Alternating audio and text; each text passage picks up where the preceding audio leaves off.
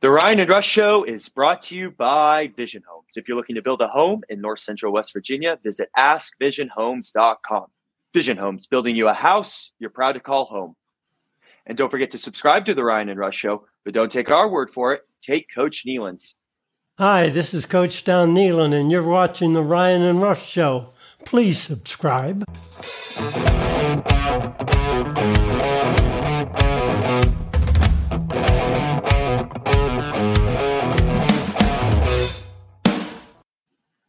And we welcome you into another edition of the Ryan and Rush Show, your source for West Virginia sports. Uh, it was a tough game against Radford. The the struggle, the pain continues for this West Virginia team. No breaks are given, but like we talked about on the show, no one feels sorry for them either. Uh, we have Toledo tomorrow, short turnaround before the holiday break begins, and a bowl game next week for the West Virginia football team.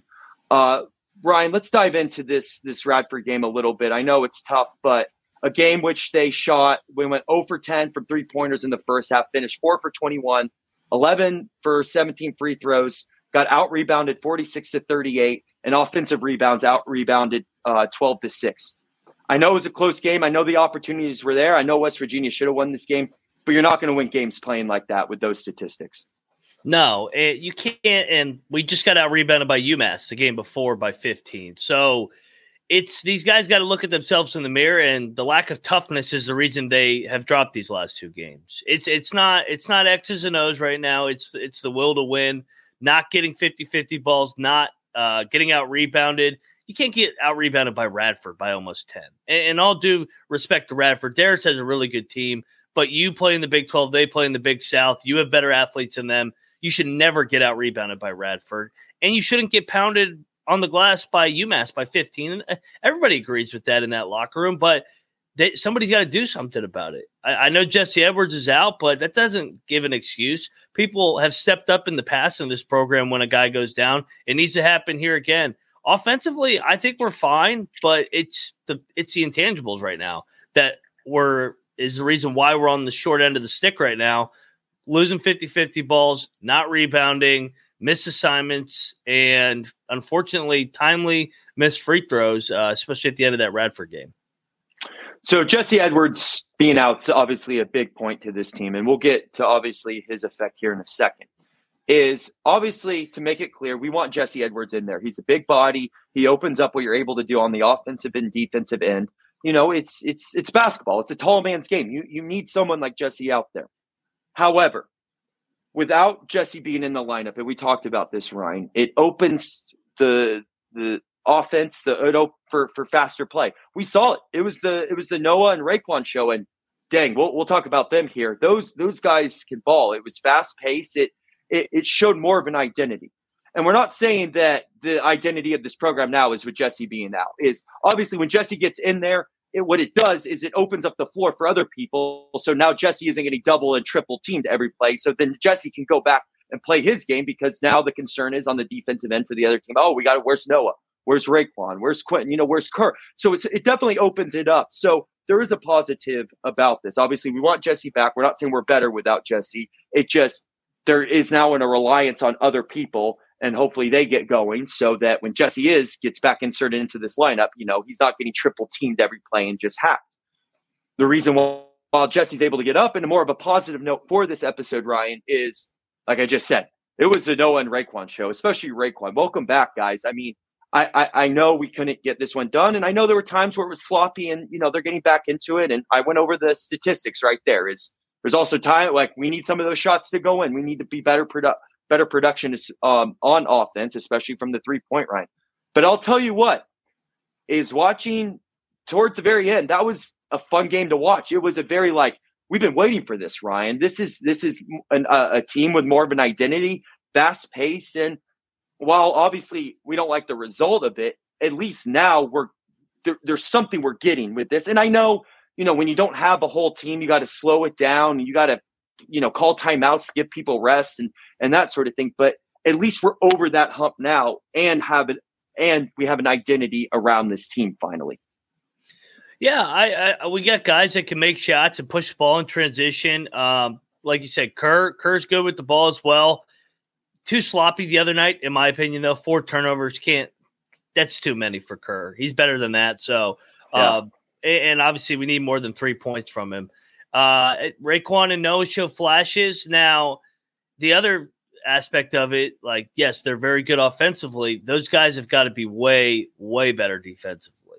And, and that's kind of been my theme of, of this episode is it, it, giving up on too many plays, not not staying in front of the ball. Those guys are clearly athletically gifted, um, but I, I, thought there were too many defensive lapses, and then we also need some more from the front court. But yeah, I mean, the identity's going to become clear here, where we're going to play through probably RaeQuan and, and Noah in, in, the open court. Those guys are explosive, um, and, and Kerr pushing the ball as well, and obviously Kobe Johnson did not play the other night. Um, that's between him and Josh, according to Josh Presser.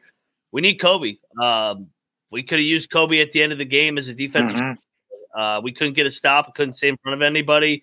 When we're up two, we let let them straight line drive us for two free throws. We need to stop after RaeQuan missed a free throw. Nobody was there to stay in front of the ball. Um, Kobe's our best defensive player on the roster. So, I, I whatever happened, uh, obviously needs to get resolved, and we, we got to get Kobe back in there because he's by far our most versatile defensive player on the roster. So I completely agree with we need obviously Kobe back in the roster and other players to step up defensively. Obviously, when it comes down to Big 12 season, February, March, Big 12 play, you know, postseason basketball, if we get to that point, you know, we'll figure that one out later. Is yeah. it all comes down to what team can make a stop, right? Completely agree there. I also understand, like we make the joke about Iowa State, right? Is their their best offense is their defense. I get it from the reverse end with this team, with especially like RaeQuan and Noah. If the best defense is their offense, like if they want to outscore players, like I'm fine if they want to play that way. But the problem is, is you're right. Is if these, if you're gonna go four for 21 from three pointer line, well, then you better be backing it up on the defensive end. But if you want to go 10 for 21 from three point line, then it's like, okay, you can be there, there, there's more opportunity to be a little lackadaisical on the defensive end. And I know we don't want any situation where they're lackadaisical on the defensive end, especially, you know, the Bob Huggins way of playing basketball. But people are going to be more understanding. We're, we're not going to talk about, oh, the defense didn't step up again. The defense didn't stop again. We'll, we'll talk about up, outscoring the team. And that's, that's one way to play. But you just, you got to pick which side you're going there. You either got to make shots or you got to, I don't know if you got to go to zoner. I, I, I don't, or just like you said, just toughness. Maybe it isn't at this point about the X's and O's. Clearly, it's not. RaeQuan is a stud. That guy is that guy is unbelievable. And hey, good for Josh. Good for Patch Morrissey. Good for all these guys getting him, you know, eligible. And you see why they put up such a fight because you know he he's incredible. And hey, it, it created a domino effect to get Noah out there, which is which is awesome too. But the, the shots have got to go in. Obviously, I love RaeQuan being out there too, but you also got to finish the game with those two free throws.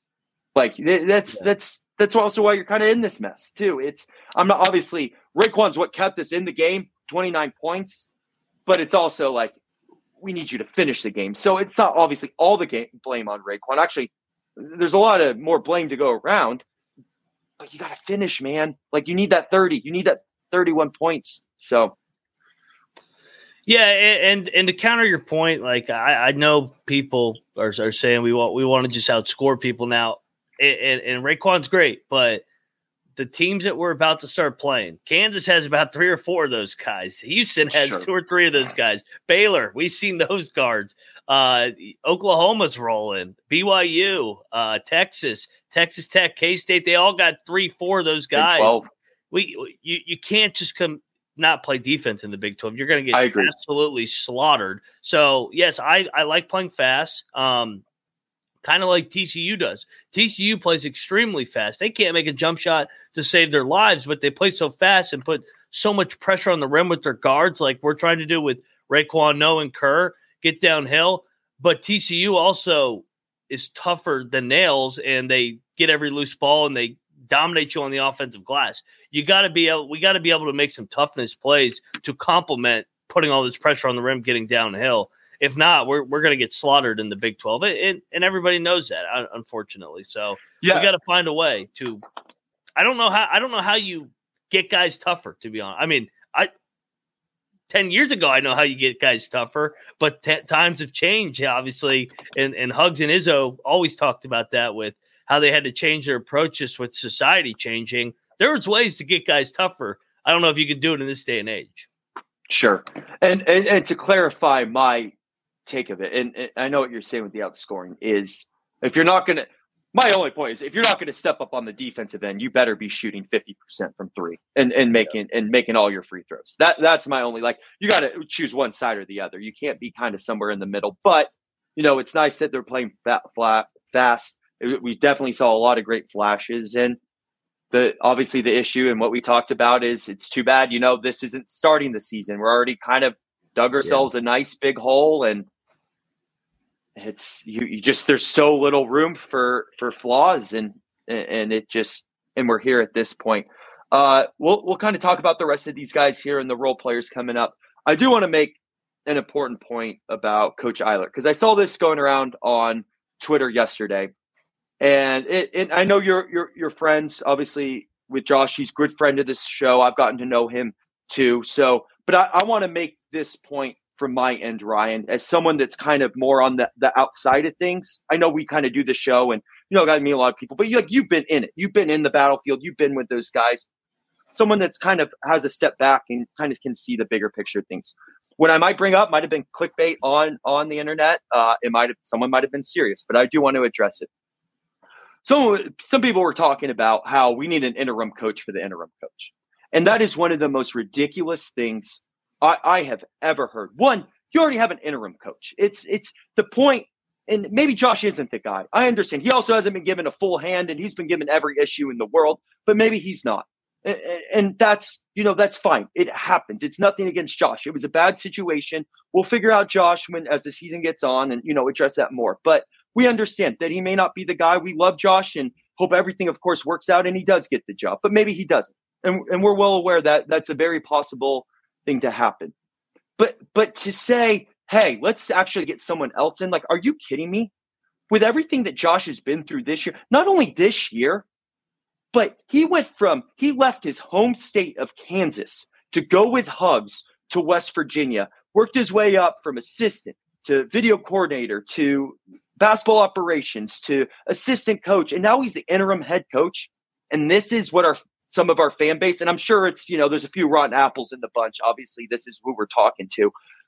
That's that's your salute. Like you want a guy that's given everything to to this program. You want to replace him with another short-term guy. One, what kind of message does that also send to other coaches that may eventually want to come to West Virginia or our administration? Like that is ridiculous. Yeah, maybe it ends up being a tough year. We have to deal with it you know, we'll, you know, it goes on from here. We'll get better. Things will get figured out. We're, we're a top 20 program all the time. It's West Virginia basketball. We got a great AD in there. These things will get figured out. But that's a slap in the face. And, and if you're making points where Josh should be replaced by another interim, whatever opinions you have in sports or West Virginia sports, they're irrelevant because that that's it, I I really hope it's clickbait, Ryan, and people are just joking around because that well it's disgusting. So I wanted to make that clear. I'll step off my soapbox. We appreciate, you know, Josh Eilert and everything he's done and everything he's stuck through and everything he's given to this program, not just this year, but the decade plus leading up to this year. And guys, like, it, it, it's not like also they were coming out either saying, oh, we're about to go to March Madness and go undefeated and do this in Big 12 play they set our expectations at a pretty reasonable level. Like, hey guys, there's a lot of things we don't know yet. We be patient with us, come out support. Like, it's about these guys that stuck around. And and that's what it is. And yeah, we need to stick around these guys. I know it's hard to go to games, especially the way things are at now. I, I get that. It kills you almost inside as a fan. But hey, when if you support them when you're down, then you have the right to support them when they're up. If you're only going to support them when they're up, then don't. Like honestly, don't.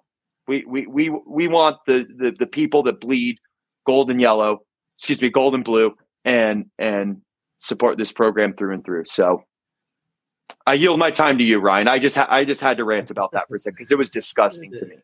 Yeah, those are the people that get muted by me on, on, on social media. They're idiots. Uh, I mean, Bob Huggins would not have this team playing any better with the circumstances, and I mean, we all know what the circumstances are. He just had his best player played his first game, and his second best player is out with the hand injury. So he still has not had his full team yet. Um, yeah, I mean, obviously we're all disappointed. I would like to be around seven and four, six and five, but we're four and seven.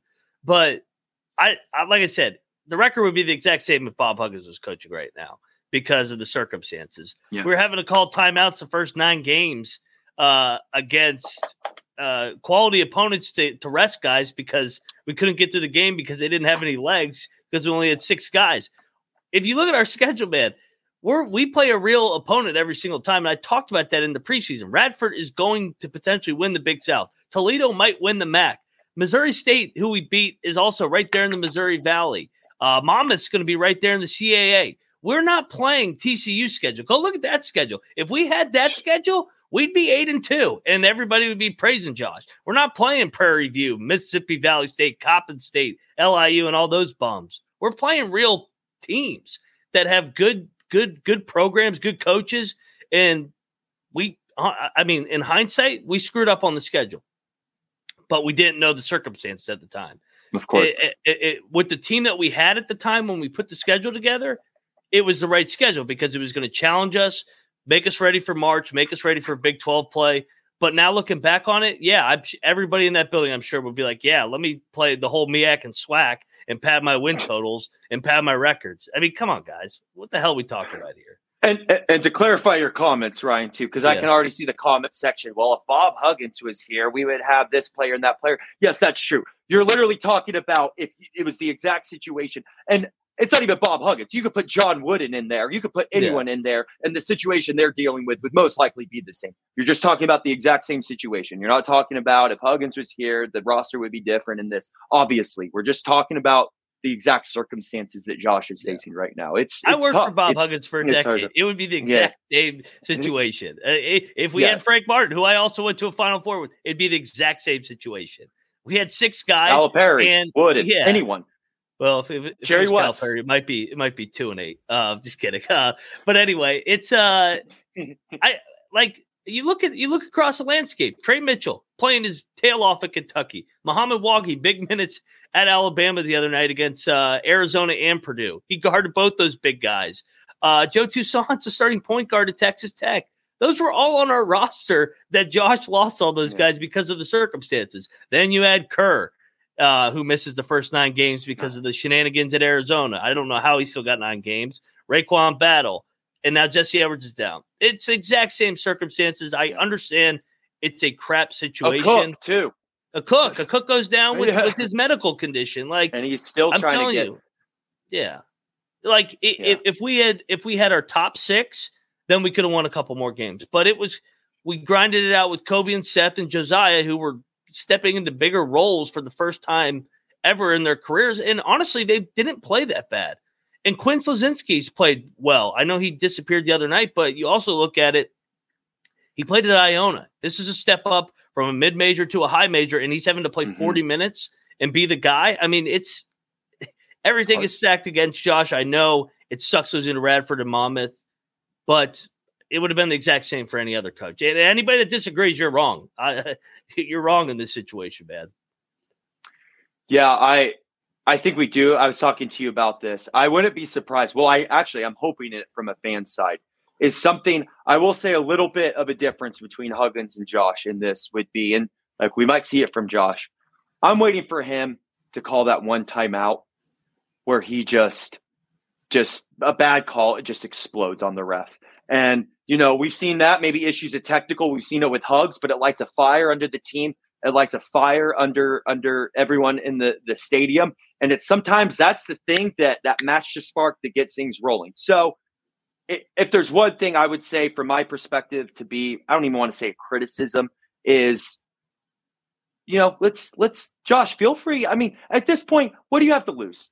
Really, what does this team have to lose? At this point, it's hey, go out there one game at a time, play your best, get some wins, you know, figure it out from there. You know, hopefully one win turns into two, turns into three, etc.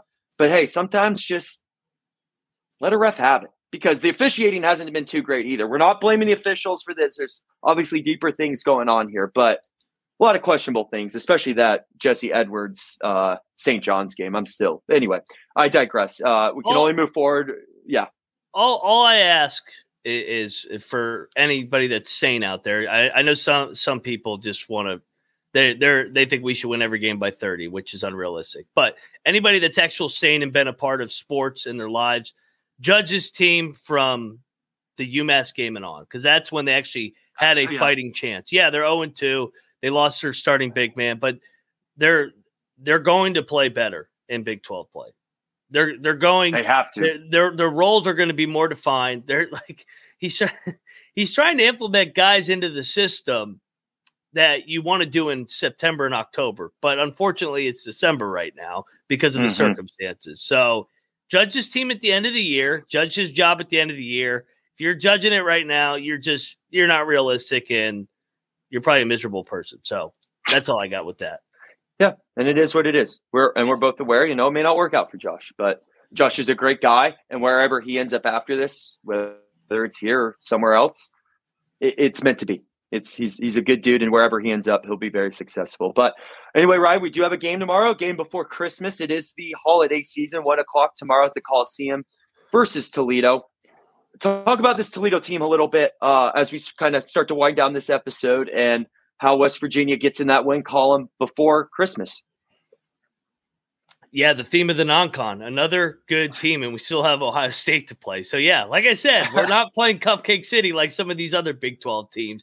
Go look at go look at everybody else's schedule and come back to me. And other than Kansas, tell me if there's a harder one out there. It's not even close. But uh, yeah, Toledo six and five on the year. Todd Kol- Kolanowski, or however you pronounce it, is a really good coach. He's been there forever. Last year was really their year. Um, last year they ran through the MAC 27 and 8, but unfortunately, we know when you win the regular season, sometimes March happens and you get upset in your conference tournament. Mm-hmm. So they went to the NIT.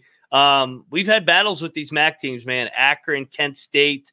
Um, uh, they're always hard. Buffalo when they come here, but we've mm-hmm. even lost to the, multiple of them in the past. So this mm-hmm. is going to be another hard game. They got good guards. They got good size. They play hard. They're good on the defensive end. Um, I mean, sorry, the offensive end. They're more of an offensive, explosive team. And unfortunately, they're coming off a loss where they got drilled by Vermont, and I didn't see that coming. They just beat Marshall the game before that. They're playing good basketball. This is kind of like that Drexel game, it, who's another good mid major that we've played and going to be right in the mix of their league. Um, Mountaineers are going to have to play well. They're going to have to sit down and defend the bounce because Toledo's got really good guards. They can create their own shots like the Radford guards. So that, I think that's the key to the key to the game. Can we defend the bounce and make them make hard shots? I like it. Don't overcomplicate it. Defend. Yeah. M- make them make hard shots. Make our easy shots. So sometimes just keep it simple, stupid, as they like to say. Oh, Get oh, yeah. that motivation yes. going all there. And like we said, sometimes you just need this one win. Get the monkey off your back. You get that one win, and it can trickle into two, three. You know, start Big Twelve playoff right, uh, and you know, take it from there. Obviously, we can't. With the way this season's gone, you try to figure things out and predict things. We're in the situation where I just don't think we can do that anymore, Ryan, and we just take it one game at a time. But anyway, I digress, and this concludes another edition of the Ryan and Rush Show. Again, thank you everyone so much for your support. We love you so much, especially this holiday season. Merry Christmas to all of you. Happy Hanukkah, whatever holiday you may celebrate. Uh, we sincerely appreciate you. We wish you and your family a, a great holiday season, a happy new year. Uh, a lot of we're working behind the scenes hard at the Ryan and Rush Show. Uh, Ryan, we've had some conversations yeah. with a couple big people, and 2024 is going to be a great a great no year doubt. for the Ryan and Rush Show. So we'll obviously keep all of you updated. And because we're able to have a great year, it's because of all of you and your support. Again, we can't thank you all enough. Um, we really hope you have a great uh, see, the holiday season with your loved ones. If you have the opportunity to serve and give back and give charity to those who are less fortunate, obviously we encourage you to do, do so. But anyway, we love you all. Go get beat Toledo tomorrow, get a win. Uh, we'll be back before the bowl game to preview the Duke's Mayo Bowl against North Carolina on Tuesday, the day after Christmas. But until then, let's go Mountaineers and Merry Christmas. Merry Christmas. Go Mountaineers. See you guys in the new year.